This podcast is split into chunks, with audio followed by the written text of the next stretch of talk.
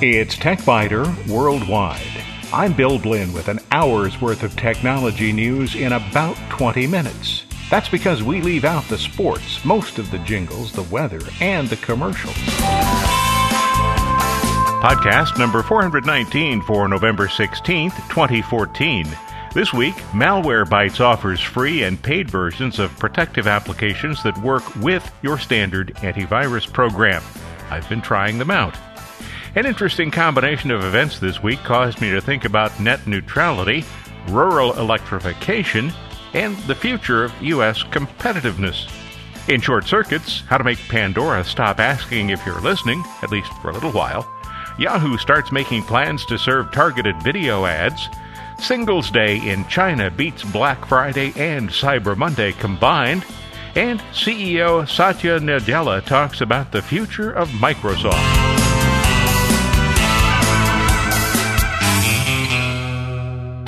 Malwarebytes has been around for a long time, and I've usually had a free version installed. Recently, though, I decided to pay the relatively small fee to license the paid version of both Anti Malware Program version 2 and a newer application called Anti Exploit, still at version 1.0. These applications aren't intended to replace your antivirus program, but to run alongside them.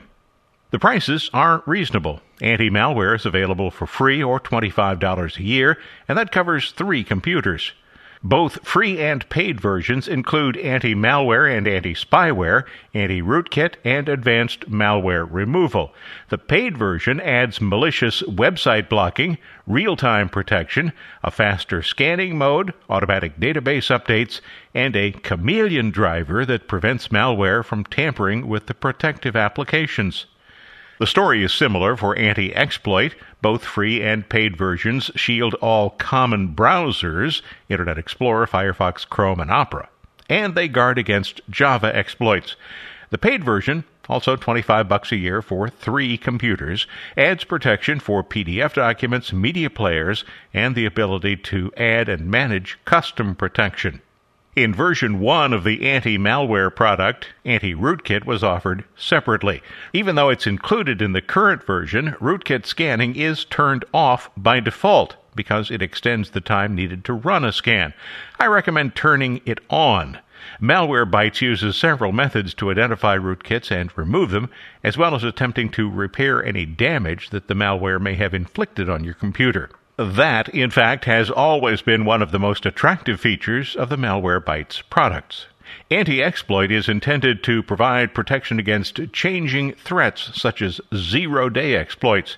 That term simply means that a new threat with no signature that a standard antivirus program would be able to identify has popped up. It's a small application, and you might find yourself wondering if it's working. Anti-exploit Premium creates what Malwarebytes calls multiple protective layers, and it tries to identify attempts to bypass security features that are built into the operating system. It also tries to monitor activity in the system's memory, particularly any attempt to run code from memory, and block attacks on the protective application itself. You may wonder if it's working because these kind of attacks are rare. But for 25 bucks a year for 3 computers, purchasing the premium version seems like a bet worth taking. Malwarebytes does provide an application you can download for testing. You can run it in one of two modes, safe and rogue. Run in safe mode, it's ignored by anti-exploit. But when you run the version that attempts to replicate malware in action, anti-exploit steps in and kills the process instantly. Based on what I've seen so far, the bottom line is five cats. Malware Malwarebytes provides impressive protection at a low price. For 50 bucks a year for three computers, that's for both applications, in addition to whatever you pay for your antivirus application, the two Malware Malwarebytes applications seem to be a pretty good investment. Anti-exploit Premium is quiet most of the time. It doesn't interfere with system operations, and it offers impressive protections. Besides, there's the Malwarebytes website, which has been the best source for a long time for anybody who's seeking advice on how to avoid or remove malware.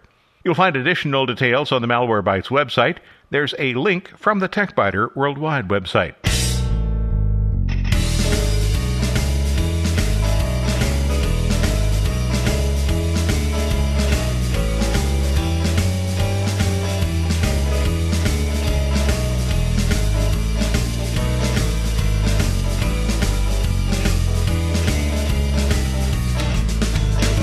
I hope you'll forgive me as I fly off on philosophical and historical tangents this week. Several events occurred almost simultaneously early in the week, and these caused me to think about net neutrality, the process that brought electricity to rural areas of the nation starting in the 1930s, and the inventors of the Internet. President Obama has finally added his voice to the millions of others who have written to the Federal Communications Commission in support of net neutrality on the Internet. Today, there's a lot that's wrong with the Internet, and creating a fast lane would simply make things worse. This isn't a political issue, though, and it's sad that it's being made a political issue. I say that it's needlessly being made a political issue because most people, whether they know a lot about net neutrality or not, are in favor of it. The University of Delaware conducted a poll. You'll see the results on the TechByter Worldwide website. The poll asked whether people favored the proposal by FCC Commissioner Tom Wheeler to allow companies to pay more to obtain better Internet speeds for their services. This is generally known as the fast lane approach. Even those who have never heard of the proposal, once it was explained to them, think it's a bad idea. 81% of the respondents said they opposed or strongly opposed the scheme. And those who have heard a lot about the proposal are even more overwhelmingly against it. 86% either opposed or strongly opposed. So, my point that it shouldn't be politicized rests on this simple fact. When more than four out of five Americans are on one side of an issue, that issue clearly cuts across party lines. And there's this. The poll, which has a margin of error of 3 percentage points, also asked about political affiliation, and the results showed that the opposition to the plan was about the same among Republicans and Democrats. So if you hear somebody trying to make this an argument about Republicans versus Democrats, just follow the money. And that led me to where are we now? Residents who live in many European and Asian countries currently have internet service that is faster, sometimes by an order of magnitude, than what we have in the United States. And they pay considerably less for that access. A fast lane would provide more income for a few companies, but at a higher cost to all Internet users. At a time when nations are competing for intelligent people, and when Internet access is a condition that businesses consider when selecting locations, we, as a country, should be doing everything possible to expand the reach of the Internet and to lower the cost. You may note that some of the big players in this net neutrality discussion aren't saying very much. Google and Facebook, for example, silent. They are two of the largest and they are not pushing for net neutrality. They might not even particularly want net neutrality, and you may wonder why. The answer is pretty simple. Let's go back to 1998. Alta Vista was the largest, most successful, and most powerful search engine on the planet. Then a small upstart called Google appeared. The founders didn't have much money, but they had some good ideas. After existing in name only as a part of Yahoo, even the Alta Vista name is now gone. Type altavista.com into your browser's address bar. You'll find yourself at Yahoo. Had net neutrality not existed in 1998, what might have happened? Well, Alta Vista could have held on to its near monopoly. So, if in the future net neutrality is not assured, it's likely that there are going to be small companies with big new ideas that are going to be thwarted. The next big Google or Facebook might never happen.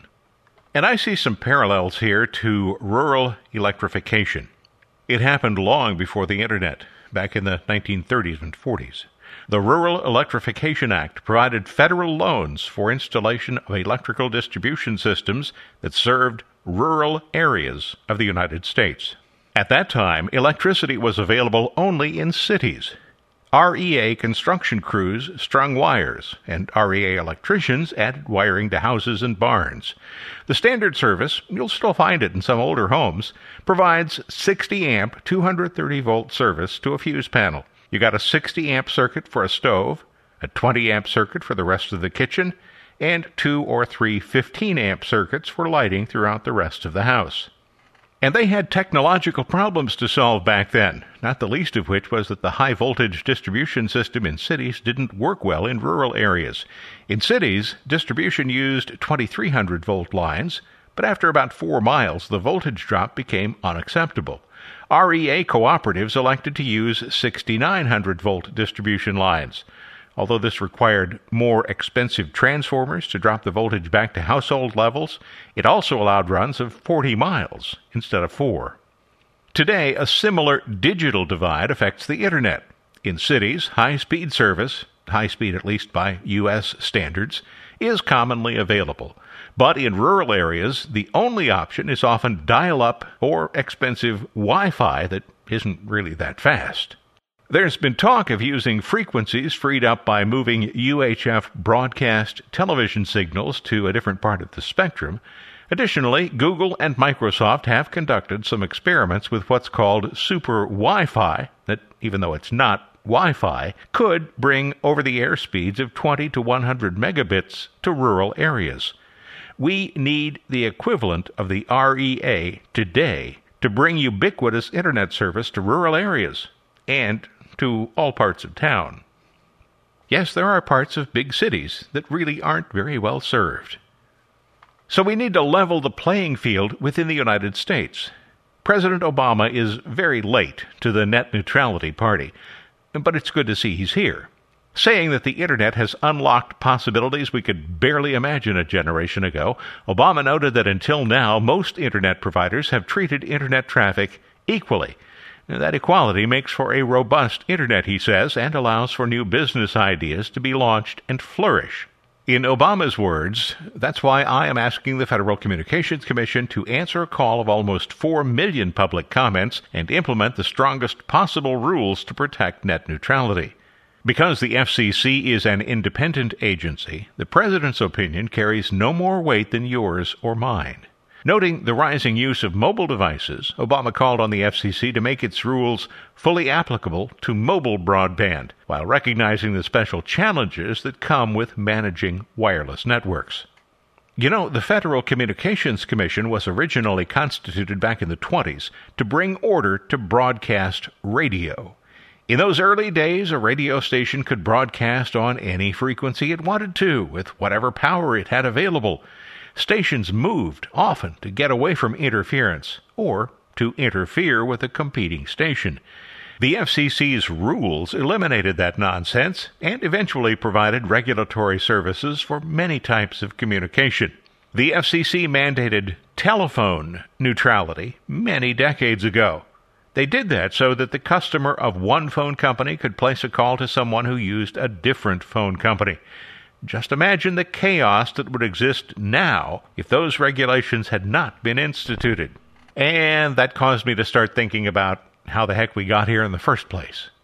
People such as Vint Cerf, he was a program manager for the United States Department of Defense Advanced Research Projects Agency, which funded various groups to develop TCP/IP technology. More on that in a second. And Bob Kahn, who was instrumental in the invention of the Transmission Control Protocol, that's the TCP part, and the Internet Protocol, that's the IP part. Combined, those are the fundamental communications protocols at the heart of the Internet. So these are the two guys who essentially invented the internet. And yes, there were a lot of other people who worked on a lot of other parts and pieces. But Cerf and Kahn say that one government official stands out when it comes to making the internet available to the general public. The government official who Cerf and Kahn credit with his feat is none other than, drumroll here please, Al Gore. And yes, in a poorly worded reply to Wolf Blitzer on CNN in 1999, Gore said that he took the initiative in creating the Internet. But never did Gore really claim credit for inventing the Internet. I've been reading Walter Isaacson's The Innovators, and on the day that Barack Obama announced his support for net neutrality, serendipity led me to read Isaacson's account of Gore's contribution to the Internet as we know it.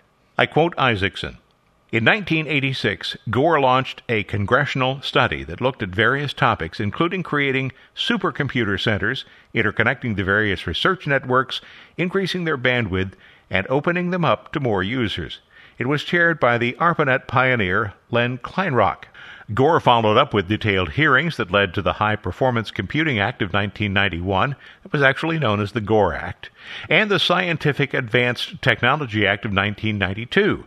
These allowed commercial networks such as AOL to connect with the research network run by the National Science Foundation and hence to the Internet itself.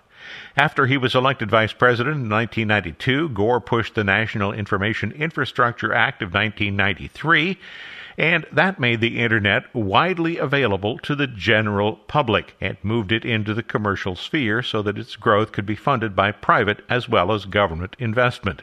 That's all from Walter Isaacson's book. So Gore didn't really invent the Internet, and he never really claimed that he did.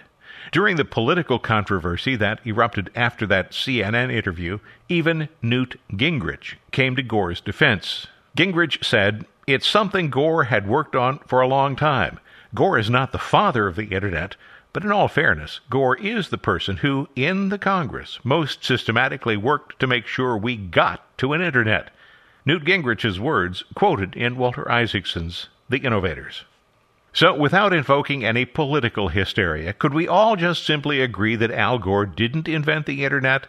but that he was instrumental in expanding the scope of the Internet so that people like you and I could have access to it. As one of the early adopters of the public Internet, I was around when services such as Archie and Veronica, Gopher and Jughead were Google before Google was invented.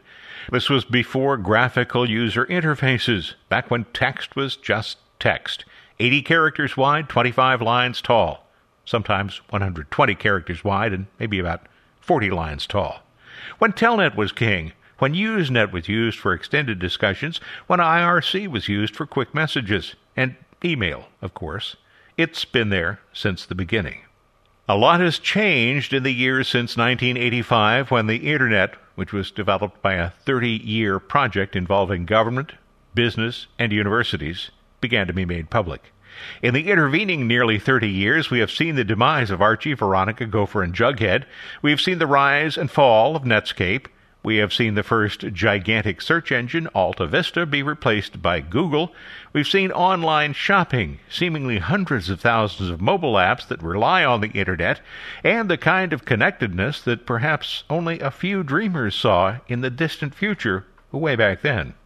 Most of this has been the result of open Internet policies, policies that are currently in danger.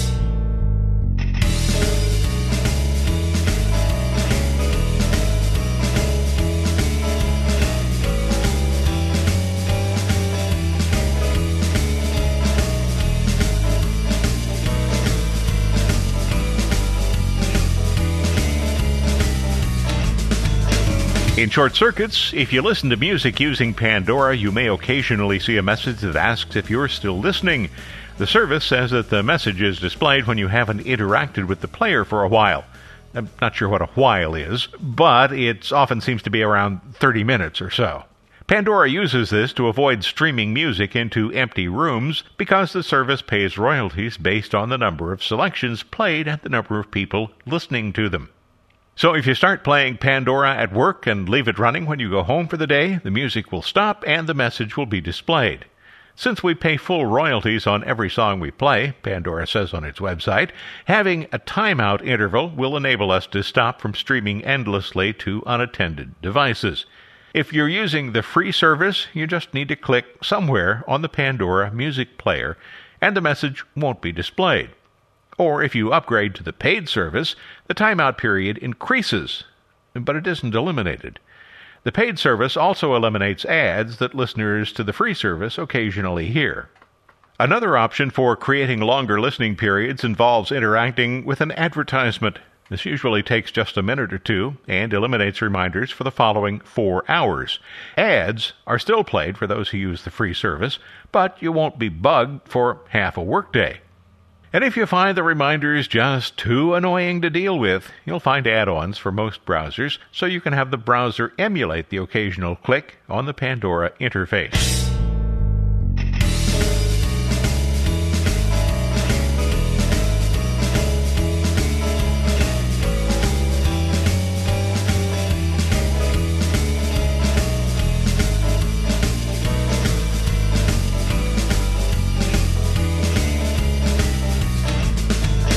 Yahoo has acquired Brightroll, a system that delivers video advertising. Cost of acquisition $640 million. Last year, Yahoo spent a little over $1 billion to acquire Tumblr. The money comes from the initial public offering by Alibaba, but CEO Marissa Mayer says that her intent is to pay out most of the money to shareholders. And the term a little might be a little misleading. By a little over $1 billion, I meant $1 billion $100 million. The $100 million constitutes that a little part. Yahoo still owns a chunk of Alibaba, and Mayer says the company is exploring ways to sell off the rest of its shares, but to do so in a way that will dodge as much of the tax burden as possible. The purchase of Brightroll is intended to give marketers an easy way to purchase video ads on a vast array of websites and to do so essentially in real time. Yahoo will also stream one live music performance per day on the new service as part of a deal with Live Nation. Live Nation was spun off from Clear Channel in 2005. Brightroll expects net revenues this year in excess of $100 million. It delivers video ads programmatically in an effort to place the right video in front of a computer or mobile user at exactly the right time. The technique targets ads by age, geographic area, and other information. Political parties used the company's services in this month's election in an effort to direct ads specifically to voters. This is a technology that's expected to grow significantly in the next few years.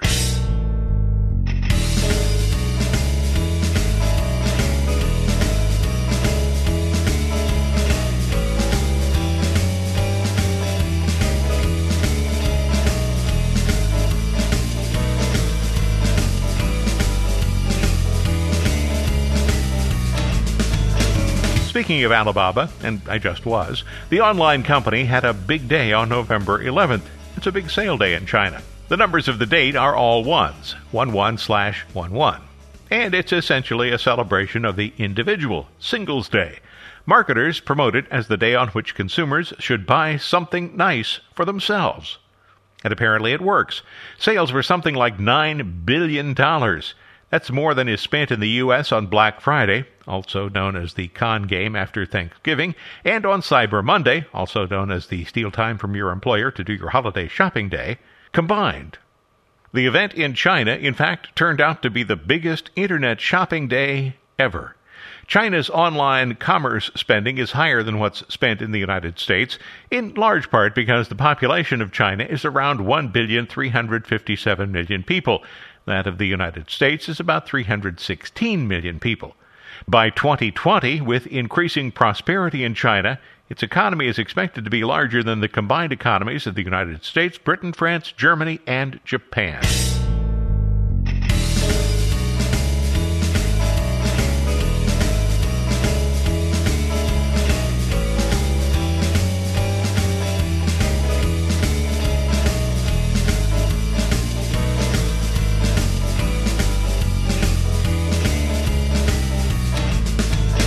The new CEO of Microsoft seems to be trying to figure out how to best position the company. The company offers operating systems, applications, hardware, both phones and tablets, game consoles, corporate software, and online computing, and probably a few other things I forgot about. An account by Nick Wingfield in the New York Times describes a recent meeting that Nadella held with a small group of journalists. Wingfield writes that Nadella used the phrase getting stuff done at least seven times in 15 minutes. The article discusses where Microsoft will go in the future. Nadella is seeking to define the company's identity more clearly to both employees and the outside world, explaining how its sprawling technology assets are not a disjointed jumble, but rather reinforce each other. With the exception of Xbox, which he's praised but admits it is outside the company's core mission, Mr. Nadella believes that Microsoft's focus on productivity is what distinguishes it from its competitors. Wingfield says that Nadella sees Apple's position clearly as a company that sells devices, Google as a company that's all about data and advertising. Microsoft's identity, Wingfield writes, is about making products that empower others in their work and their personal lives. In Nadella's words, we want to be the tools provider, the platform provider. That's the core identity. The full article, and it is an interesting one, is on the New York Times website. You'll find a link from the TechByter Worldwide website.